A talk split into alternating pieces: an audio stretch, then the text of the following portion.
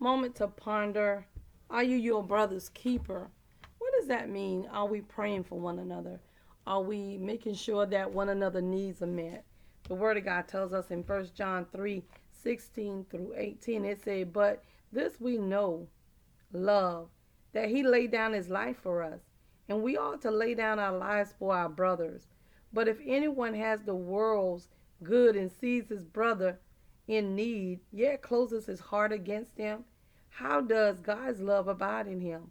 Little children, let us not love in word or talk, but in deed and in truth. So keep in mind when God give us the things He give us for, He give us to to the advancement of the kingdom, so that you can help your brother and sister. And we ha- we can't be um, we can't be tick for tack. We got to really hear what God is saying. But at the same time, you can't be soul tied to people because feeling like you're obligated to do what should come natural. You know, but when you have the Holy Spirit and He's leading out, you will always know what to do. So you can't be soul tied. you can't feel guilty because you can't. Because when you bring it before the Lord, there is no condemnation in love. And the word tells us that love covers a multitude of sin. So if you see your brother in need, then do that. Don't be like the world and not give it. Have compassion. And that's the love of God that's exuding out of our life when we give to people that, that are in need.